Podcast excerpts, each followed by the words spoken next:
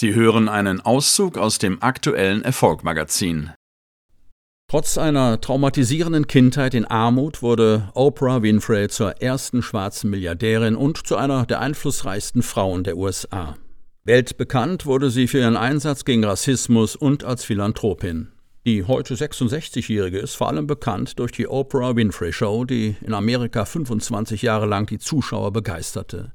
International berühmt wurde sie durch ihre Rollen in etlichen Filmen und Serien, allen voran die Farbe Lila und durch verschiedene gemeinnützige Projekte. Sie revolutionierte die Talkshows, indem sie erstmalig persönliche Themen der Durchschnittsbürger in diesem Format unterbrachte. Sie fand damit eine emotionale, empathische und intime Art der Unterhaltung und Informationen, die wir heute geradezu von den Medien erwarten. Das Wall Street Journal prägte dafür den Begriff Oprahification. Auch in der Literatur gelangte Oprah zu einer herausragenden Stellung. Wird ein Buch in ihrem Oprahs Buchclub gelobt, katapultiert das den Titel an die Spitze der Bestsellerlisten. So entstand der Oprah-Effekt.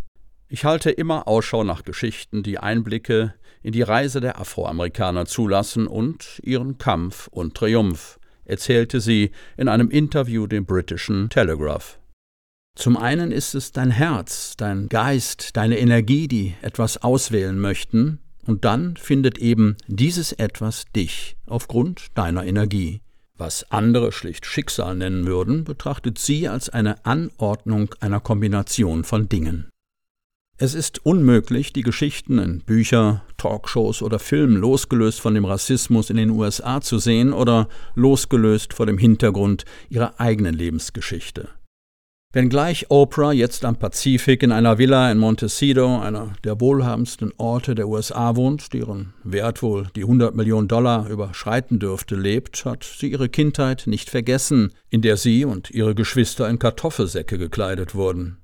Ihre Großmutter, die sie in Mississippi aufzog, hatte eben nicht genug Geld. Später lebte sie bei ihrem Vater in Tennessee und wurde von ihrem Bruder, Cousin und anderen Familienmitgliedern als Kind sexuell missbraucht. Das Magazin als Audioversion jetzt auf Erfolg-magazin.de